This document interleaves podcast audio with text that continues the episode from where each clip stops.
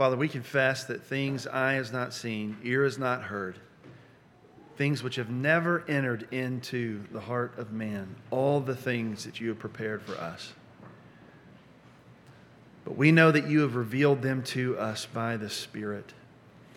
And so, Father, we are here this morning to hear from you as your Spirit illumined people to be changed and transformed by your word. Open up our eyes that we may behold wonderful things from your law. Incline our hearts to your testimonies and not to dishonest gain. Establish your word to your servants as that which produces reverence for thee. And Father, we ask you again to do it in Jesus' name. Amen. A whole lot of things that I did not previously know about myself began to become clear to me after I got married. I learned, for example, that I tend to get withdrawn from relationships whenever I'm stressed or tired. And to add insult to in, uh, injury, I'm, I'm not a morning person, which means, as a matter of routine, I only like to grunt and don't like to talk anytime before around 9 a.m. Now, that wasn't such a big deal when I was a single guy and when I had roommates who were other single guys. Some of you know my good friend Barry Joslin. We lived together for many years as, as single guys and other guys. And uh, when I was single and I was living with other guys, I could roll out of bed, go into the kitchen, and grunt and, you know, just say move don't touch my cereal, your breath stinks, whatever. Um, it didn't really matter. We were still good, even if there was no other conversation. It doesn't work that way with a wife. Move, don't touch my cereal, your breath stinks, uh, goes over really badly, okay? Not that I ever actually said those exact words. But usually, for me, I don't even say those kinds of things. My default morning mode is merely to be silent and say nothing, and to get irritated if anything interrupts my routine. So you can imagine how pleasant that is for everybody in the family. Susan thought I was mad at her for the first year of our marriage because I was so boorish in the mornings. And, and the problem was exacerbated by the fact that she's a morning person. And so she is peppy and, and awake and ready to have lots of meaningful conversations in the morning, right about the time I'm ready for everybody to leave me alone. And during that honeymoon phase of our marriage, she didn't say anything for like a year to me about it. But at some point, the new car smell wore off, and she started to bring this up. And she started to communicate these things to me. And I had to deal with the fact that I have a tendency to be churlish in the morning. And guess what? I still have to deal with a personal tendency to be churlish and curt in the mornings today. When I came downstairs today, Susan and Denny were the only two that were there. I have to tell myself, greet them.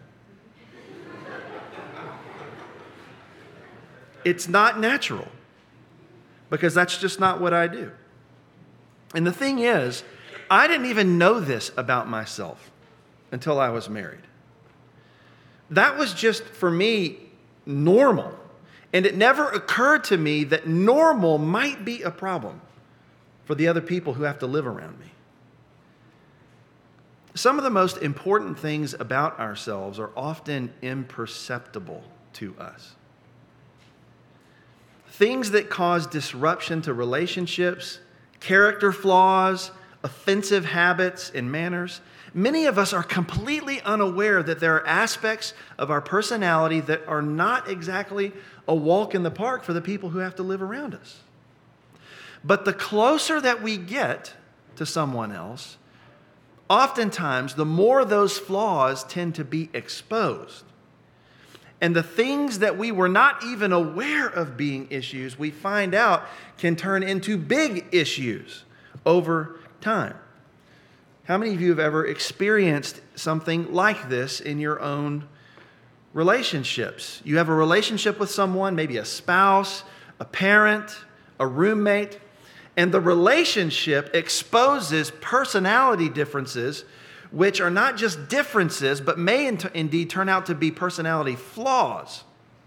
Flaws that actually undermine those relationships and create a need for reconciliation in those relationships. And until those flaws are pointed out to you and made known to you, you may sense no need at all for anything to be fixed. And as far as you're concerned, everything is just fine. If it is true that we don't know ourselves well enough to know all the ways in which we offend and alienate others, do you think there is a chance that perhaps we may be missing all the ways that we offend and alienate God? Do you think our self understanding, apart from grace, if, if it has some limitations to it, do you think that there might be some limitations in our own understanding of God? Some limitations in our own understanding of sin and our own need for reconciliation with Him. If we often don't understand ourselves as well as we ought to, do you think there's a chance that perhaps we don't understand God and His ways as well as we ought to? What if there are things about ourselves and about God's plan of salvation that we cannot even begin to know or apprehend? How are we going to know those necessary things? I want you to open up your Bibles to 1 Corinthians chapter 2 in verse, verses 6 through 16. 1 Corinthians 2, verses 6 through 16. Those questions about how we are going to know those things are exactly the kinds of things that Paul is answering in 1 Corinthians 2, 6 to 16. People will not come to know the gospel unless it is told to them, unless it is revealed to them. And even then, they often reject it. Why? because often people prefer the wisdom of men over the wisdom of God.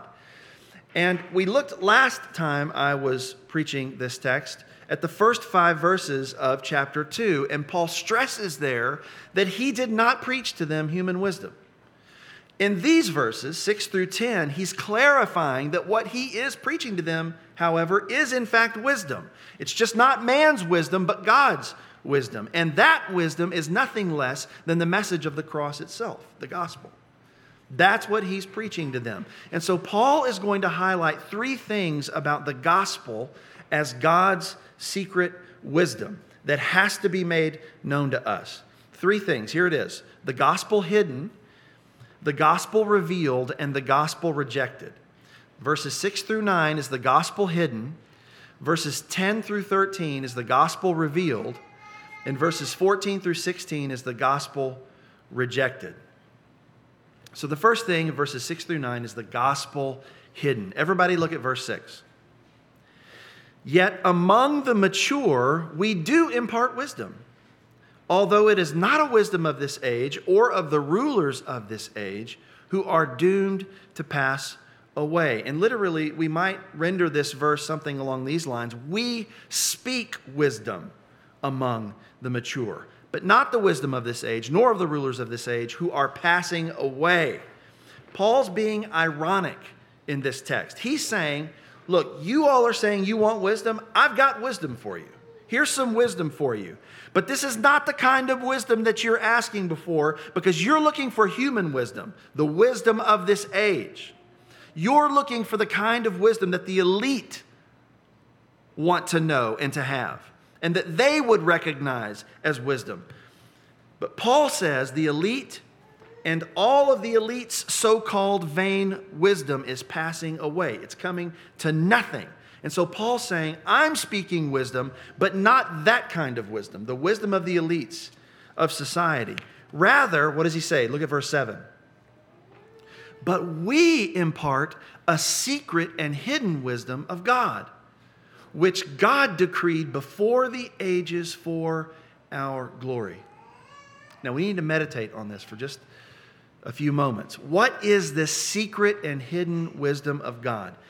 He's already told us in chapter 1 and verses 23 to 24. He said, We preach Christ crucified, Christ, the power of God, and what? The wisdom of God. So God's wisdom, therefore, is nothing less than the gospel itself, the message of Christ crucified and raised for sinners. When you read Paul talking about God's wisdom, he's not talking generic, generically about a character trait here. He's talking about God's wisdom in the gospel, in the message of the gospel. But Paul says that God's wisdom in the gospel is hidden. And literally, he says it this way He says, We speak God's wisdom in a mystery which has been hidden. Now, it's unfortunate if you're reading the ESV, they don't use the term mystery to translate the term here, but that term mystery is, is an important word. It's a technical term in Paul's writings, and it's important for us to see it in translation. A mystery refers to something that was once hidden, but has now been revealed uh, in the, through the gospel. Something that was once hidden, perhaps in the old covenant, but now it's been revealed through the gospel, through Jesus and the apostles. The particulars of the gospel, in other words, were unknown to God's people until Jesus showed up and made this gospel known to them and to his apostles. But notice what Paul says about this wisdom in a mystery. Okay, it's not currently a mystery. It's, it was a mystery before the gospel. But notice what he says about this wisdom in a mystery. He calls this wisdom that which God decreed before Uh, before the ages for our glory. That word translating, uh, translated as decreed is okay, but I think we can actually do a little bit better than that. It's the Greek word, here's a Greek word, proorizo, okay? If you've ever heard that word before, it's usually translated as predestined. And if you're looking at almost any other translation, it probably says predestined, which means to decide upon something beforehand, to predetermine something. So God, this verse says, predestines both the plan and the people. God predestines the gospel for his people's glory, this text says. That confirms what the other apostles say about the plan of God. In the book of Acts, Acts chapter 2, verse 23, Jesus was delivered up by the predetermined plan and foreknowledge of God. Acts chapter 4, verses 27 to 28. For truly in this city there were gathered together against your holy servant Jesus, whom you anointed, both Herod and Pontius Pilate, along with the Gentiles and the peoples of Israel, to do whatever your hand and your plan had predestined to take place. So, predestination in this verse refers to God's plan of salvation. God destined it to take place, everything that involved in Jesus' saving work for us. But this text is also confirming what Paul says elsewhere about God's predestining people. Romans 8:29 for those whom God foreknew he also predestined to be conformed to the image of his son. Ephesians 1:5 he predestined us for adoption to himself as sons through Jesus Christ according to the purpose of his will. People sometimes ask me if I believe in predestination. And I've always thought of this as a very strange question. Predestination is a word in the Bible. Of course, I believe in predestination. And so do you if you believe in the Bible. Now, people may have a difference of opinion about what they think that means, but we all believe in this, okay? Predestination is taught in the Bible, it's right there. And it says here that God predestined the plan of salvation which is the death and resurrection of Jesus, and that God predestined the people to be saved by that plan. And notice this when did He predestine those things? Before all ages, which means from before the foundation of the world. That means that this hidden wisdom was the biggest secret of all time. God not only formed this plan in secret from people, He formed this plan before there were any people.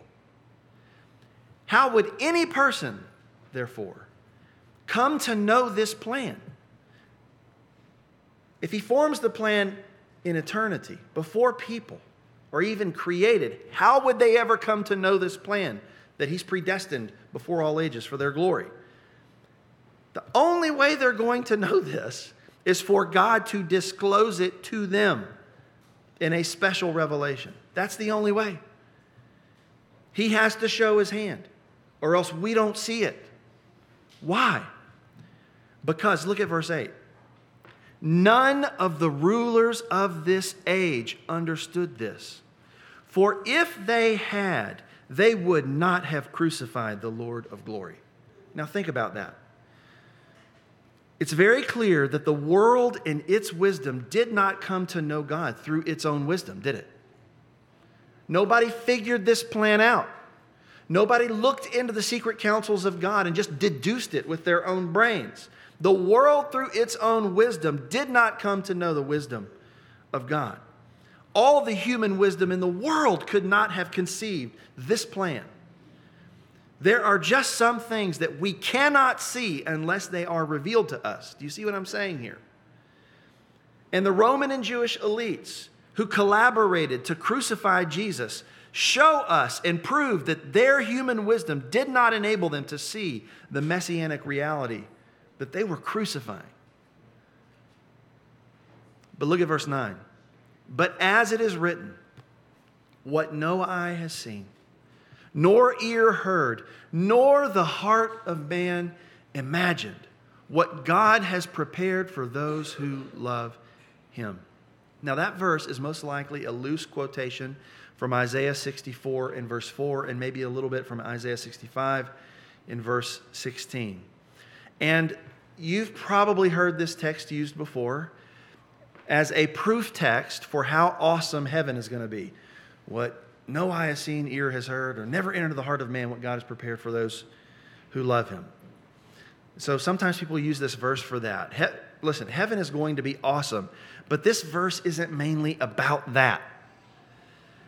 This verse is about the plan, the gospel plan that God has predestined to save his predestined people. A plan that no human eye has seen, nor ear heard, nor any person ever came close to imagining how God would reconcile the world to himself through Christ. Nobody thought of this. This is the gospel hidden. It's just something that is beyond us unless God reveals it to us. Our own limitations and sinfulness keep us from seeing what we need to see in order to be saved. So God has to make it known to us through the gospel. That's the point. You remember when I said that I tend to get withdrawn from relationships when I'm stressed out or tired? Well, that goes well beyond issues with not being a morning person some years ago, early on in my time here at Kenwood, as one of the elders, Jim and I were talking on the phone, and he shared with me that one of the other, there was a problem in my relationship with one of the other elders at Kenwood. Nobody in this room, somebody who's gone, long gone now. There was no theological disagreement between us. There was no open conflict between us. There was no falling out over any particular issue, pastoral or otherwise, between us. But this other elder had told Jim that he found me to be aloof, difficult to know, and even standoffish. Surprise, surprise. And listen, I had no problem actually with him talking to Jim about it. I, I, think he was just trying to figure out how to crack this nut, how to fix a situation in which there was no particular issue or contention, just my personality. He just wanted to know how to break through. And so he, Jim's telling me this on the phone, and immediately I feel terrible about it. Um, it was a revelation to me. I didn't even, I didn't even know there was a problem. I wanted to call up uh, my brother and apologize and figure out how to make it right. That's what I wanted to do. But also, I immediately wasn't all that surprised to learn that I was coming off this way towards this brother. My own marriage, as I mentioned, had already revealed ways in which I'm predisposed to withdraw at certain times. And so I wasn't surprised that I was capable of, of, of such things. But still, I did, I, I just didn't know that I was coming across that way, even though I wasn't surprised to found that, find out that I was. I didn't know it, though, until somebody else made it known to me and pointed it out to me. I didn't know that there was a need for a, for a path to reconciliation until someone made it known to me. Do you see where I'm going with this? I have a hunch that I'm probably not the only dysfunctional human in this room right now. And maybe I'm not the only one who perceives how desperate they are for God to make known what we need most. Because here's the thing what you and I need more than anything is for the path to life to be made plain to us. We need to know how sinful and needy we really are. We need to know how God has drawn near to us in Christ. We need made known to us how to repent of sin and to trust in Him to be saved. We need someone to tell us, a revelation to inform us everything that we need for life and godliness. Absent that revelation, everything is hidden. Hidden from us. Maybe some things, maybe some needs suggested in a natural revelation, but other than that, everything is hidden from us.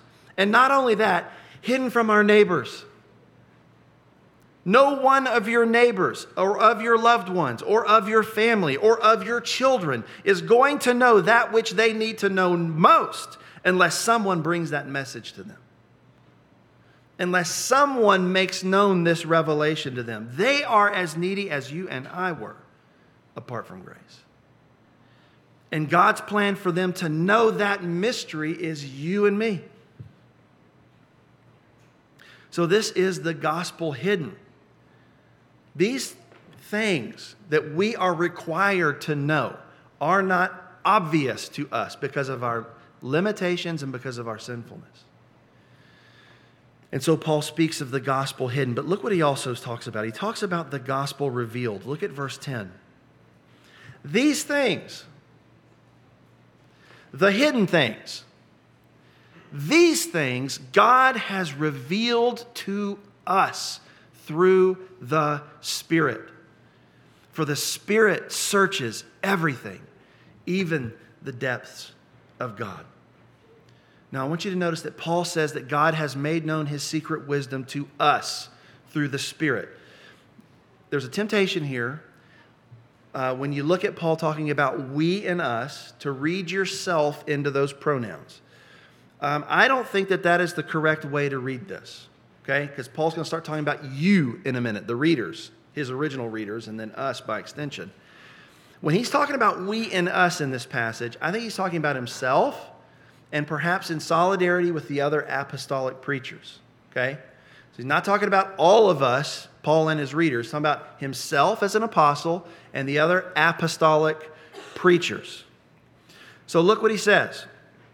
He's saying that the Holy Spirit of God Himself has revealed the things necessary for our salvation in the gospel.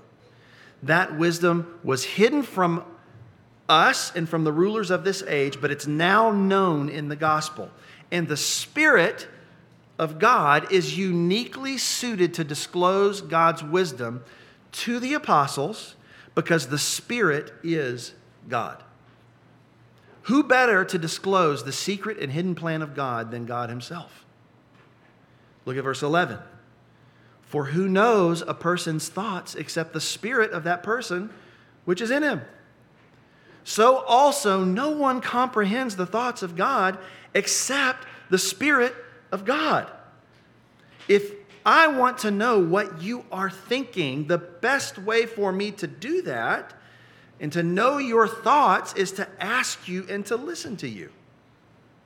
Nobody has more access to your interior life than you do. In the same way, nobody knows God better than God.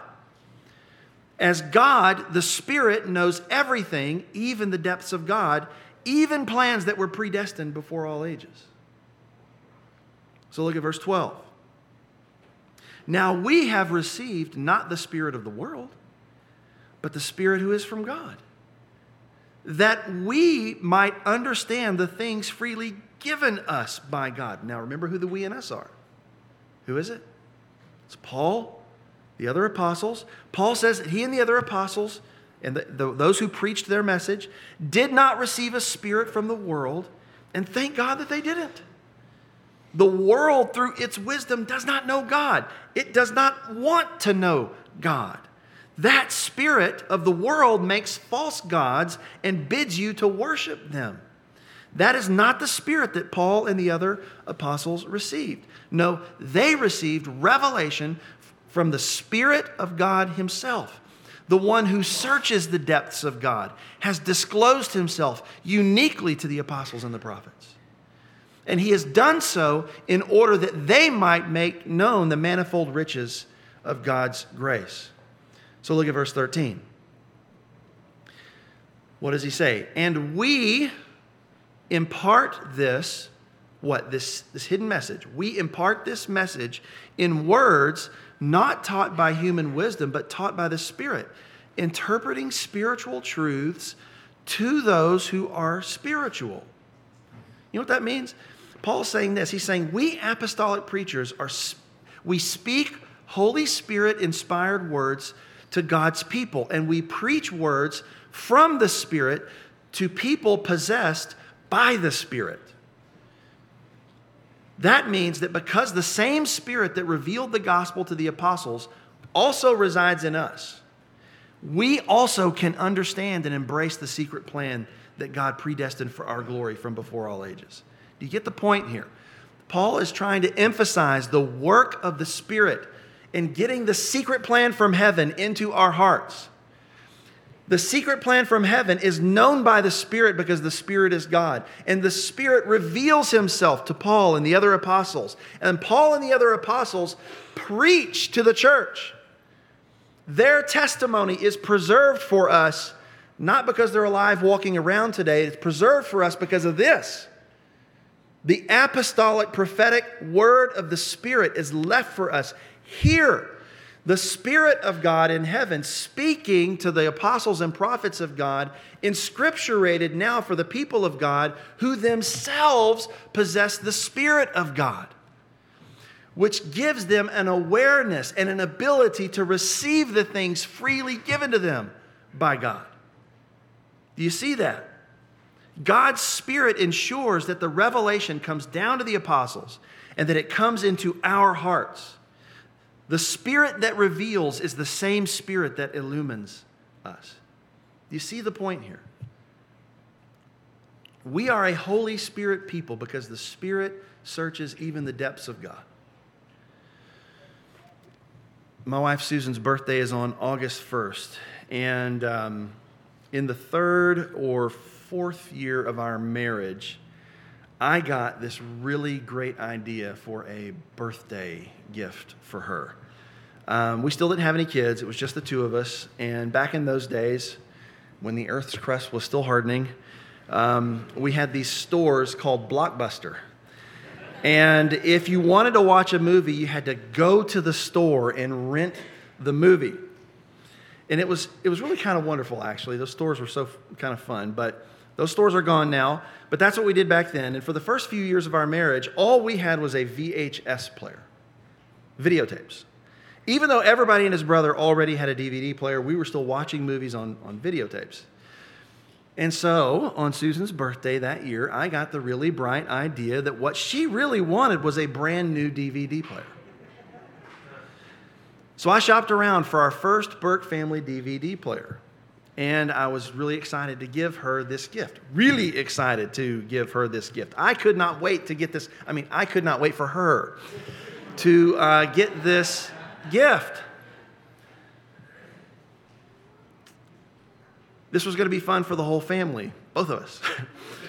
and I knew that she would be thrilled. Well, it turned out that she was not so thrilled. It never crossed her mind to get a DVD player. She never asked for a DVD player. She didn't want a DVD player. And although she was as polite as possible in receiving the DVD player, she eventually let me in on something that hadn't quite occurred to me yet. That perhaps it wasn't her who wanted the DVD player, but me who wanted the DVD player.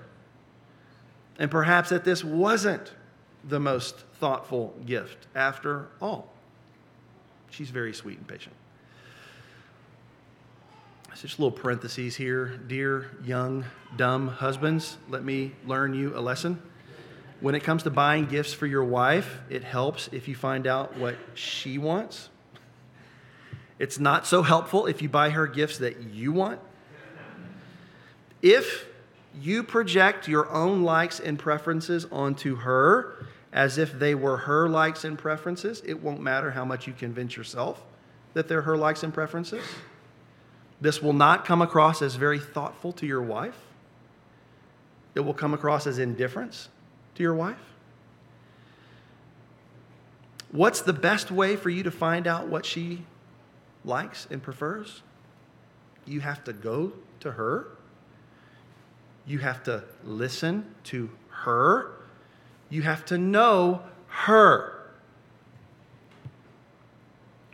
Can I suggest to you that what you and I think about God is of infinitely less worth than what God thinks about God?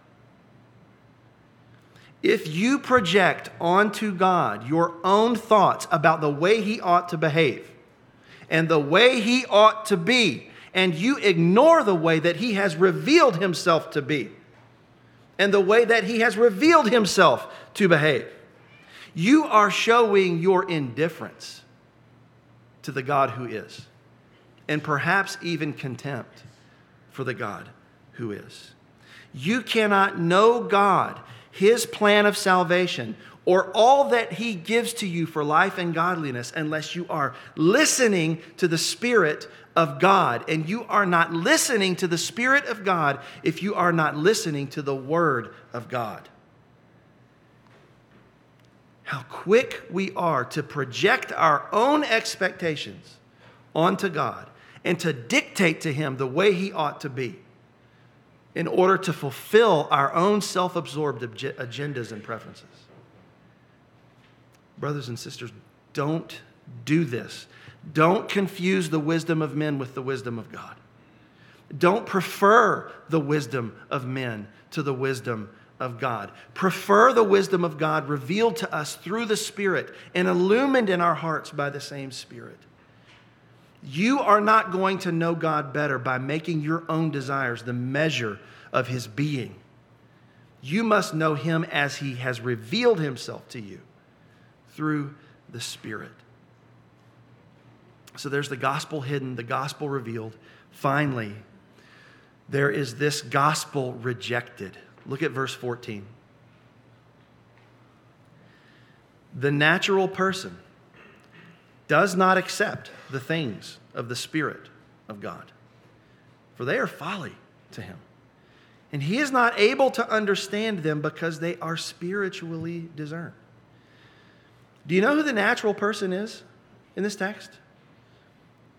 It is the person who does not have the Spirit.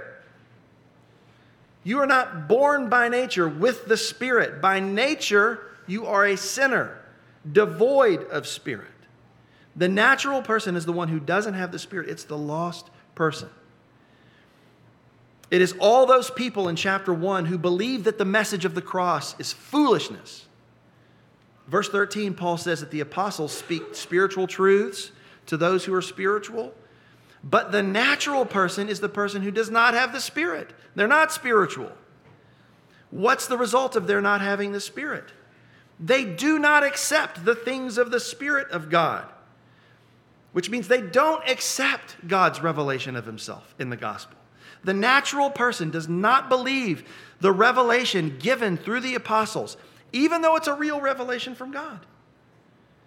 The natural person won't receive it. Why? Look what the verse says. Because those things, those things from the Spirit, are folly to him, they're foolishness to him. The person without the Spirit looks at the gospel and views it not for what it is, God's wisdom, but for what it isn't foolishness.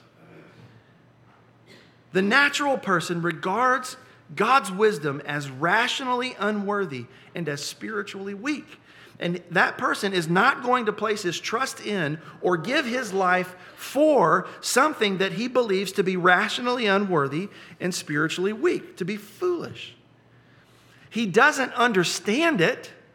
in the sense that he doesn't come to know it as it is, as a treasure. He doesn't view it as a treasure, views it as worthless. Why? Because God's revelation is spiritually discerned, it says. Another way to translate that would be spiritually appraised. What does it mean to appraise something? It means to assess its value, right? The lost person does not have the ability to rightly assess the value of God's revelation through Christ. The lost person, person sees that revelation as worthless. That's why he rejects it. He doesn't have the Spirit. Jesus spoke to this in his parable of the treasure hidden in the field. You remember Matthew 13 44? Jesus said, The kingdom of heaven is like treasure hidden in a field, which a man found and hid and covered up. Then in his joy, he goes and sells all that he has and he buys that field. What's God's kingdom like? It's like something that is hidden, this text says. It is more valuable than anything in the world, yet nobody sees its value because it's hidden from them. But what is the difference between the disciple of Jesus and the masses of people who ignore Jesus? The difference is that the disciple sees the value of the field because he sees the value of the treasure. And with joy, he will give up his whole life to have that treasure. Everyone else is indifferent about an old, dusty, worthless field. But the disciple says, I will die to have this field because everything that God has for me in this life and in the next is in that field. I must have that field. From jo- with joy, I will give up everything to have this field. Did you ever consider the fact that one of the main differences between being a Christian and not being a Christian is the ability to rightly assess the value of things. What is the difference between the person who hears the gospel and accepts it with joy and the person who rejects it with contempt? What is the difference between the person who's willing to lay down his life to follow Jesus and the person who would not give two cents to follow Jesus? This is the difference. The difference is the powerful, illuminating work of the Spirit, which takes spiritually indifferent sinners and makes them able to see the treasure hidden in the field. It is the Spirit of God in you, enabling you to see what no one else can see and convincing you that nothing is to be preferred to this treasure. If you are looking at the gospel of King Jesus, crucified and raised for sinners, and you are indifferent to it, you don't see any value in it, that is evidence of the Spirit's absence in you. But if you are viewing the cross of King Jesus as the pearl of great price, the treasure hidden in the field, that is the evidence that the Spirit of God is alive and well in you. So you test yourself here.